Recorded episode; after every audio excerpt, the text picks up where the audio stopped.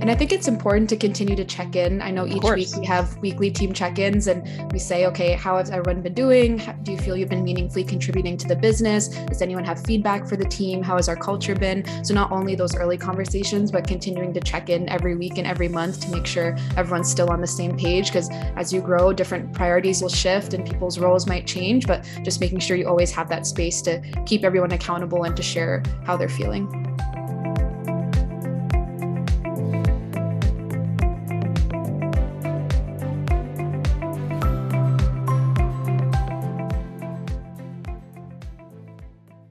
This podcast is brought to you by Dentons. We are the largest law firm in the world with offices in more than 200 locations across 80 countries, available to support you everywhere you do business. We are a law firm that embraces change and can help you grow, protect, operate, and finance your organization, which is why Dentons is organized to offer more than just legal insight. We're here to help you find business solutions in a seamless fashion across the globe. Hi, everyone. My name is Heather Barnhouse, partner and lawyer in our Edmonton office. Welcome to my podcast, where I explore the topic of women in entrepreneurship and leadership and the ecosystem supporting the growth of this segment. Today, I'm joined by Nadia Ladek, founder of Marlowe. Welcome, Nadia. It's great to have you with us. Thanks so much for having me. Can you just set the stage a little bit for our listeners and give us a little bit of background about yourself and about your journey so far founding Marlowe? Sure.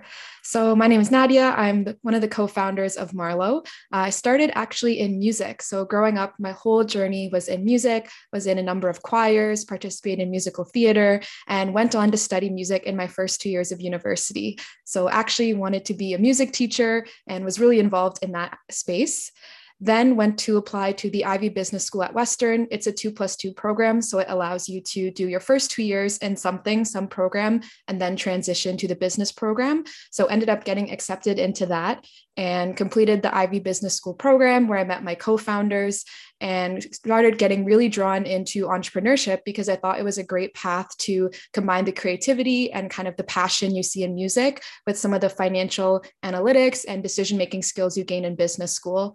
So ended up in entrepreneurship. We founded it actually in our fourth year of university and it was an incredible journey so far. We've now been working on it for about 2 years that's really interesting. You don't often hear many people who sort of start out in a in a very you know maybe a performing arts or in a in a very artistic as opposed to just liberal arts um, and then going on to kind of founding some some business business related matters. I have worked it previously with some very creative, like artsy folks, more more in the the painting and stuff, and and they're like, we make terrible business people because we just haven't had the the training in in a you know in a truly arts scenario previously. But they're very good at obviously at their craft and very good at uh, understanding like that product and and what their audiences want to hear. But they you know most of them acknowledge upfront that they don't have that that business background. So it's it's interesting that that that program allowed you to really move from that, and then that you've been able to find the synergies or the the compatibilities between the the you know what might not be traditionally uh, viewed as being so so compatible. And did your do your co-founders also were they also in the in the music stream, or were did they have um, before they joined you at the business school? Did they have something different from from what you did? They actually did different programs. So that's one of the greatest parts about our team. We have a very diverse team. Uh, two of them studied economics prior to doing the Ivey program, and one did uh, management and business. So she kind of did management and business pre business before going into the Ivey business program. So a lot of different experiences before before founding Marlowe interesting and what would you say i want to focus a little bit on sort of the founder journey and and the fact that you've been working with um, with some other co-founders on this project. Uh, many entrepreneurs do that. They they start out in a team. Sometimes that team morphs over time, and others, of course, just start as as solopreneurs and and intend to sort of work that way. It sounds like your group met at school, and you sort of uh, you know came together and found founded this, and then have been working together. Did did all of all of you as a group know that this was the product, this was the company, this was the team, or did it was it a bit more of an accidental uh, journey that way? way. I think it was more of an accidental journey. We, um, during our fourth year, we're doing an entrepreneurship capstone project, and we had been friends since first year of university, but this was kind of our big group project that we did in fourth year together. And I remember our professors were telling us that we had to find a problem that we were passionate about solving. Mm-hmm. And that was when we started having a conversation, started thinking about different problems we were having. And one of my co founders shared that she has a lot of pain and discomfort when inserting a tampon. Hmm. And she's a very active individual. She was actually a competitive swimmer, and she felt that not being able to use tampons was really limiting her growing up and even in her current life, um, and not being able to participate in that active lifestyle. And she had found that many of her friends and her team members were also experiencing similar things. And so she had gone to the gynecologist to try to find a solution, and the gynecologist told her to spit on her tampon to make it easier to insert. And I remember just hearing that. medical advice at its finest. I know. Um, and I remember hearing that story and just thinking there must be some better way to solve this. And that's what kind of inspired us to pick that as our capstone problem to solve. We tested a bunch of different ideas before coming to the idea of creating the lubricated tampon. And it was kind of throughout that journey of working on that school project, seeing like, why does this not exist? Seeing all the other problems that are in the menstrual health space, such as the overly feminine branding or, you know, the marketing that's always the woman playing tennis, the mm-hmm. space is not inclusive. There was just so many things we'd grown to be passionate about solving that after we graduated, we were really passionate about taking this full time and, and going at, at it and seeing what could happen.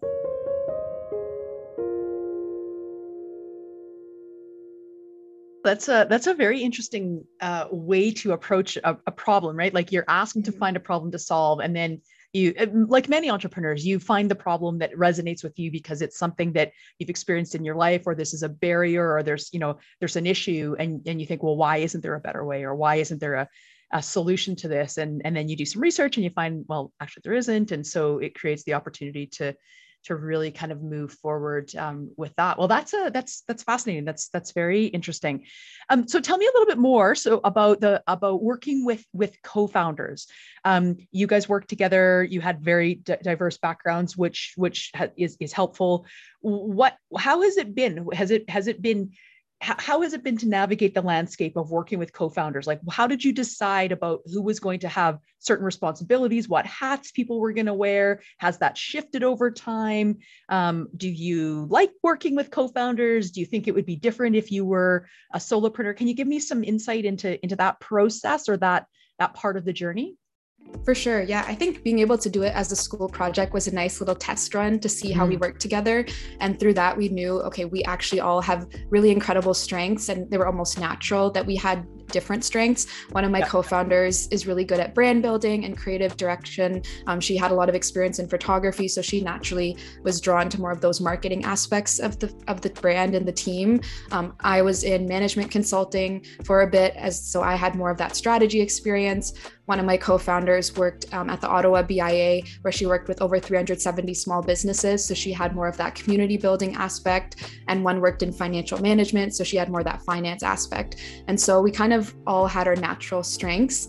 And we had a lot of conversations early on um, to make sure that this was the right fit for all of us. We had a lot of conversations such as what does success look like? Um, how committed are you to the growth of the business? What do you, what, yeah, what do you see yourself doing in the next couple of years as we continue to grow Marlowe? So I think we were really intentional about how we defined our team, how we defined our roles and responsibilities. We made a RACI chart of who's going to be accountable to each thing, who needs to be informed on each aspect. Um, and so I think having some of those early conversations at the beginning really helped us. And it also helped us that we were all friends before. So we naturally had a really strong team culture. We felt comfortable to be able to push back if we had feedback in a, in a constructive manner um, and also to share what we were doing on weekends and have that work life balance. So I think the fact that we had those early conversations, plus the fact that we were friends and had that strong team culture already, really helped us. And I could not imagine doing it solo. I think the reason we've been able to grow so quickly in such a short amount of time is because we have so many people working on it who are dedicated about making this a success.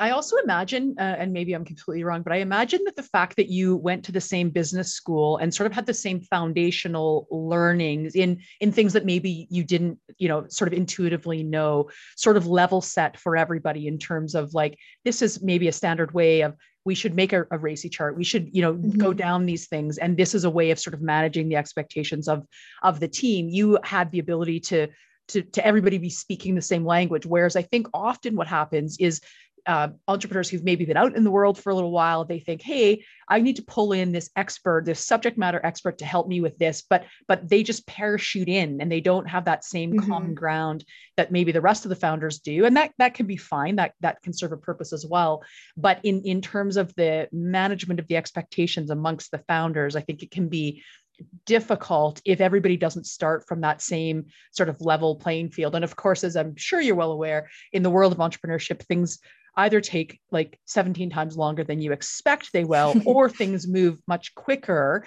And so you're always trying to play catch up, or you're trying to, uh, you know, race to catch up, or you're trying to slow people down. And one of the things that I think often gets lost in that shuffle is the relationship management among the the founders. And so when you've when you've started from the same you know the same place uh, and you've your expectations are okay this is how we're going to make decisions. This is who's going to have that responsibility. Here's who needs to be informed. You can just hit the ground running as opposed to trying to retrofit that into this like cobbled together kind of uh, uh, solution that that often people find themselves in. So that's uh, that's interesting. I suspect that if you were a group of friends who maybe weren't all from the same program, or you weren't working on this in in a in a little bit of an artificial, in a capstone type of way, it might have had a bit of a different feel to it in terms of how it got started. And then it might you know it might not have been exactly the same. I work often with entrepreneurs who who come to me after a few few years basically wanting a corporate divorce from some of their founders because they've never taken those steps at the beginning to to manage those expectations. And it can be the longer it's like the elephant in the room. The, the longer mm-hmm. that those conversations go unsaid then the more difficult it is to really level set and and and be kind of on the same page. And i think it's important to continue to check in. I know each week we have weekly team check-ins and we say okay how has everyone been doing? How, do you feel you've been meaningfully contributing to the business? Does anyone have feedback for the team? How has our culture been? So not only those early conversations but continuing to check in every week and every month to make sure everyone's still on the same page because as you grow different priorities will shift and people's roles might change but just making sure you always have that space to keep everyone accountable and to share how they're feeling yeah that's i think that's really important and i think i think that that also then gives you the space to say like this isn't working so mm-hmm. let's try something new and then you know have that that mindset of of uh, sort of checking in and making sure that uh, that you're on a path so that you just don't keep doing something that clearly isn't working for for whatever reason. And and maybe unintentionally like maybe the others don't know that that is a struggle that you know that one or more people are are facing. So that's uh, that's great. I think that's great advice for entrepreneurs is to really keep that space set that expectation and then hold hold everybody on the team accountable so that you can adjust as necessary um, in in the future. Mm-hmm. definitely speaking of sort of navigating we talked a little bit about how it's been to navigate with with some co-founders. I want to uh, talk about so the industry that you're in you have had to you would have had to and probably continue to have to navigate a regulatory process for the product and the you know the the industry that you're in.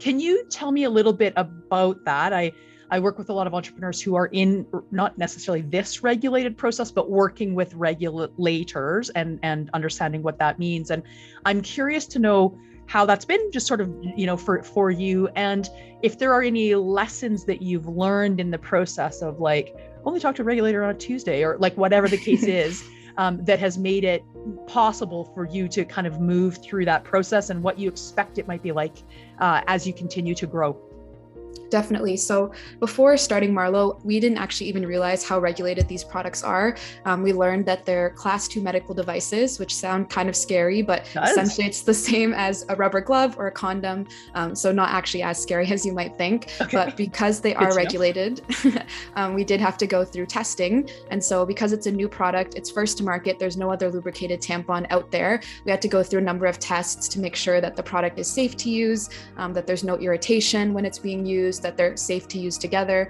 And so we had partnered with a research lab to conduct those tests and make sure that the product was safe. Um, we tried to kind of navigate through the regulatory process ourselves at first, reading through jargon, reading through all this complex language and policies. And we quickly learned that that is not the best way to do it. And so I think that would be a good learning for everyone is just understanding what your strengths and weaknesses are. And one of our advantages as a startup is that you're able to move quickly and you're able to progress through these hurdles quickly. So if you can outsource to someone, and we partnered with a regulatory consultant who's an expert in this space, and that allowed us to move through the process so much quicker than if we were having to navigate it on our own. So I think not being able, not being afraid to ask for help and, and bringing in those experts when needed. Um, and then through that, we were able to successfully get our Health Canada and FDA approvals. It was an eight month long process, which was felt quite long. And on top of it, it was during COVID when they were heavily backlogged with yeah. obviously COVID relief and all the things happening with vaccine rollouts. Um, so I think that was an added challenge of navigating everything else that was happening with COVID. Things that were supposed to take three weeks to get reviewed were taking two, three yeah. months to get reviewed. So I think also just understanding, like you said, that things can take 17 times longer than you might think, and having that built into your roadmap that even though you might think it get it'll get reviewed in two weeks, be prepared for it to take double as long. And you know that might push out your launch, that might push out your financials. So just making sure that you have that buffer and that contingency, and, and especially when you're working with external parties, that things might not go according to plan.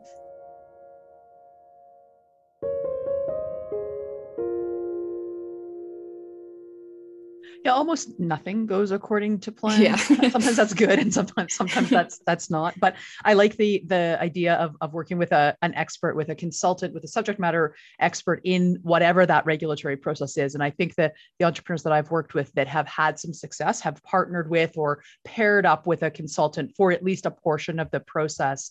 And then number one you know they know that they've got their back they, in terms of the actual substantive um, application but they can also just offload it from their mental mental reserve in mm-hmm. terms of I know that this piece, this isn't the best use of my time because this is not what I'm an expert in. And I have a hundred other balls in the air. And so I can offload that one and know that it's it's moving forward. Also, I think that the regulatory bodies, depending on who they are, um, prefer to work with the subject matter experts because they if there's questions or there's deficiencies they sort of speak the same language in a way that mm-hmm. might expedite overcoming some of the you know some of the barriers or some of the deficiencies that that they might note so that probably actually does make it a, a bit more efficient in in the long run uh, even though it does of course seem like it takes extraordinarily long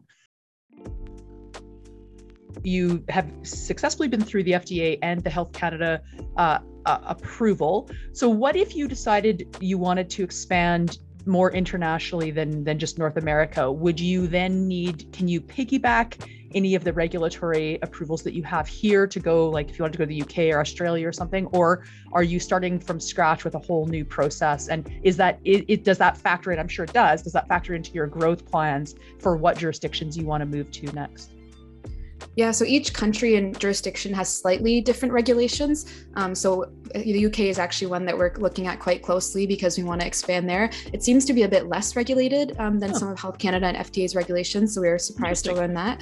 Um, but because we already have the tests, that was kind of the main thing. That okay. the paperwork is a bit different in each country, but the tests that we've done are pretty much standardized across the board. So the results from those tests and the according licenses that we are receiving can kind of be used, and it's just different paperwork essentially in each country and maybe a different way of framing the application. Sure. Um, so the regulatory consultant helps with that a lot as well to say, okay, here's the slight thing that you know the UK regulators want to see as opposed to FDA, as opposed to Health Canada. Um, we learned that Health Canada is one of the most stringent ones, so we were really happy to get through that. Yeah. Um, and that's we do have really big global ambitions. A lot of our co-founders um, were born outside of Canada and are really excited about the opportunity to expand internationally. So that's something we're looking at quite closely as well.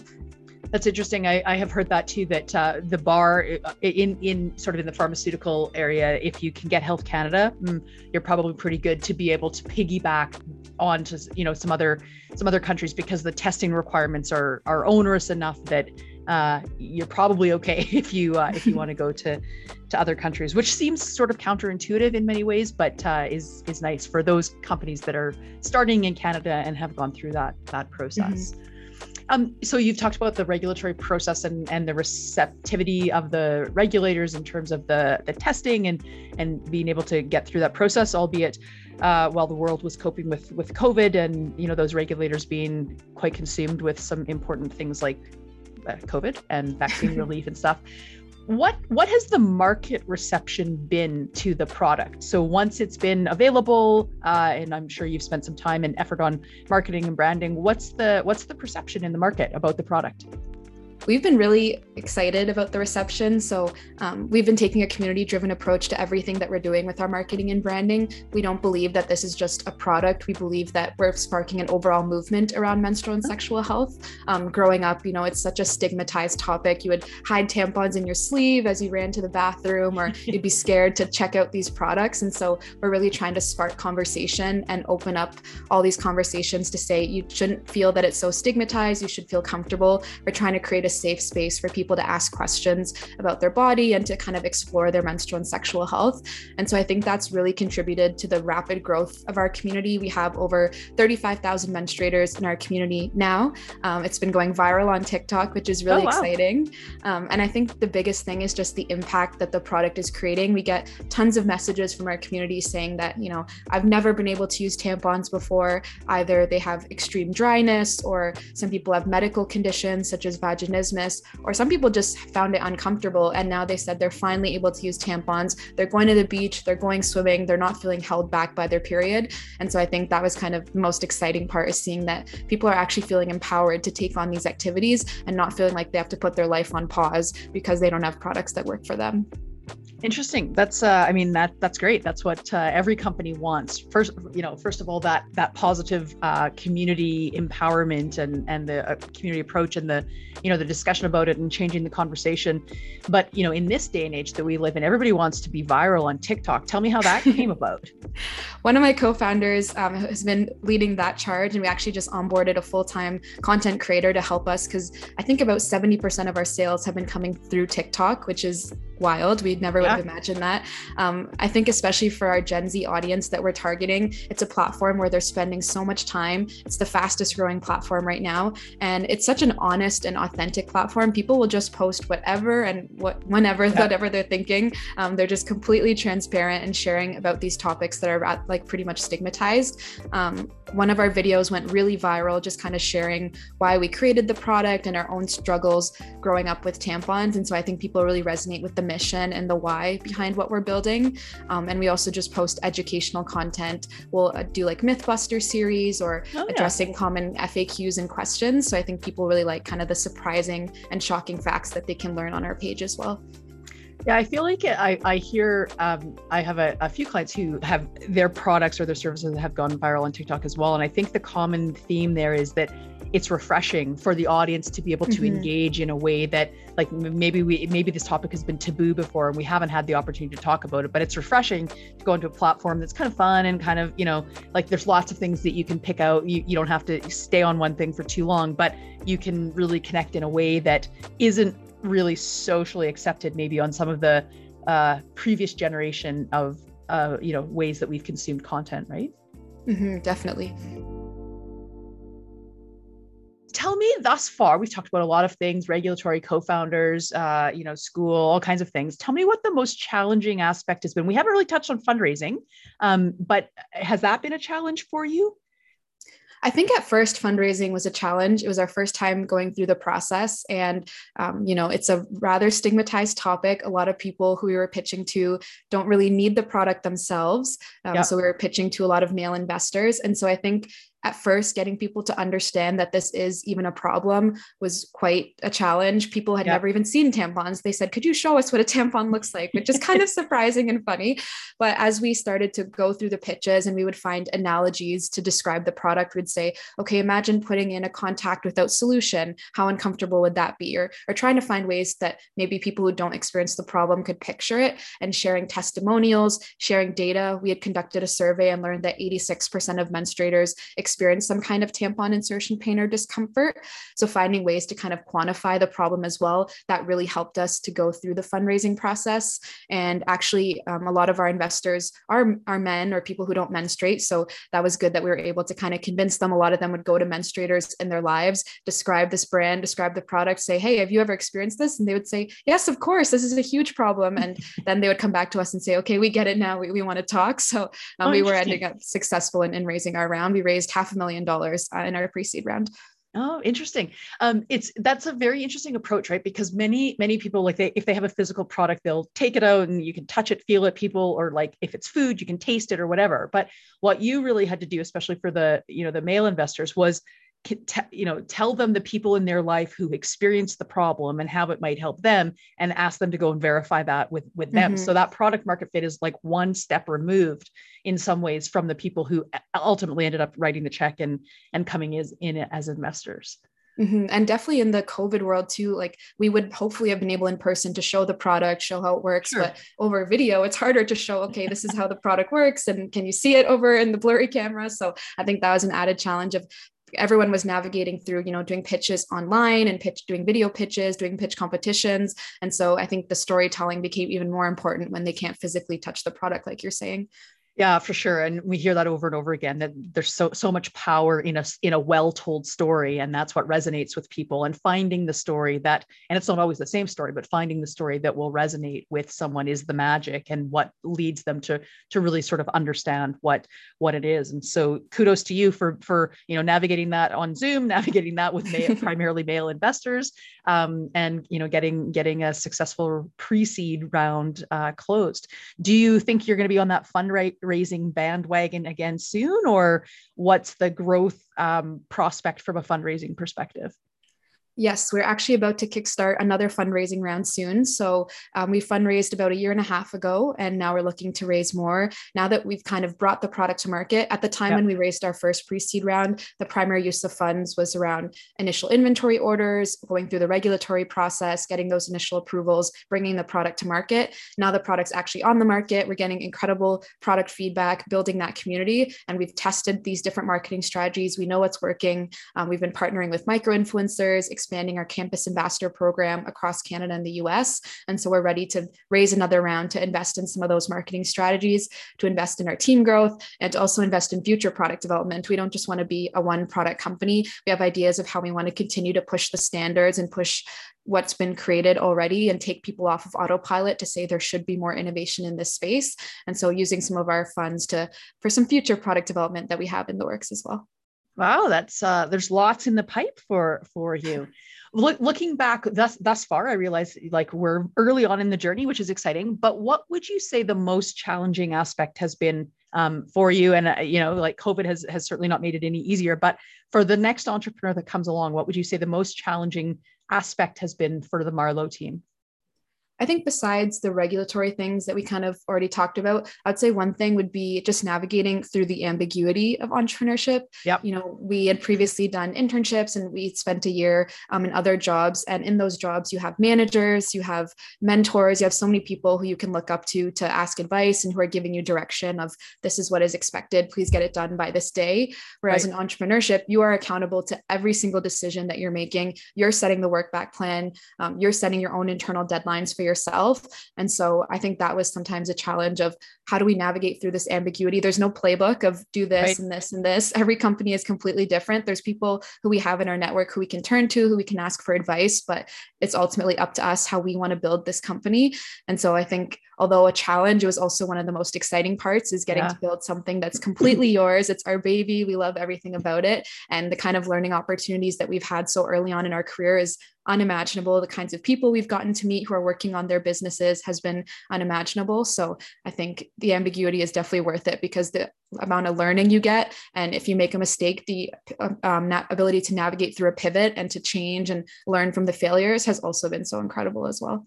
Mm-hmm. And that builds a lot of a lot of skills, a lot of personal skills, but a lot of skills that are transferable into other ventures, other ideas like resilience and all of those things. I think those, you know, you get an opportunity to flex those muscles really early. You might not love it at the moment that you're flexing those muscles, but it certainly builds a lot of character and a lot of uh, opportunity for the future. Did you did was your team able just maybe maybe by accident, maybe deliberately to connect with any mentors who have helped with some of that isolation and that uh, you know it's lonely to be an entrepreneur because every every entrepreneur is sort of on their own journey and there is no playbook as you've said did you have the benefit of any of any amazing mentors to help you along thus far Definitely. We've had so many incredible mentors. Um, we uh, completed the Next 36 Accelerator.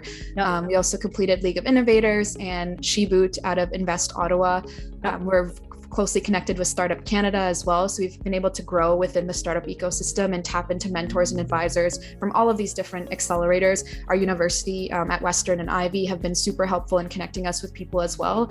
We've been connected to people who are experts in retail, experts in marketing, fundraising, um, even people who are medical professionals who are gynecologists or pelvic physiotherapists. So I think without them, we wouldn't be where we are today. They've definitely helped us navigate through so much of this process. And so we're very thankful for all the learnings we've gotten through completing those accelerators. I would definitely recommend um, any entrepreneur to go through at least one of those types of programs because not only is it the people you meet during the program and the other founders and the mentors, but also even the alumni network of a right. lot of these accelerators are so powerful. And similar to your university alumni network, you can connect with them and say, Hey, I saw you built this and you were an alumni of the program. Would you mind jumping on a 15 minute call so we can get advice about marketing or whatever it is? So I think in addition to the benefit you get within the program, there's tons of benefit after the program as well.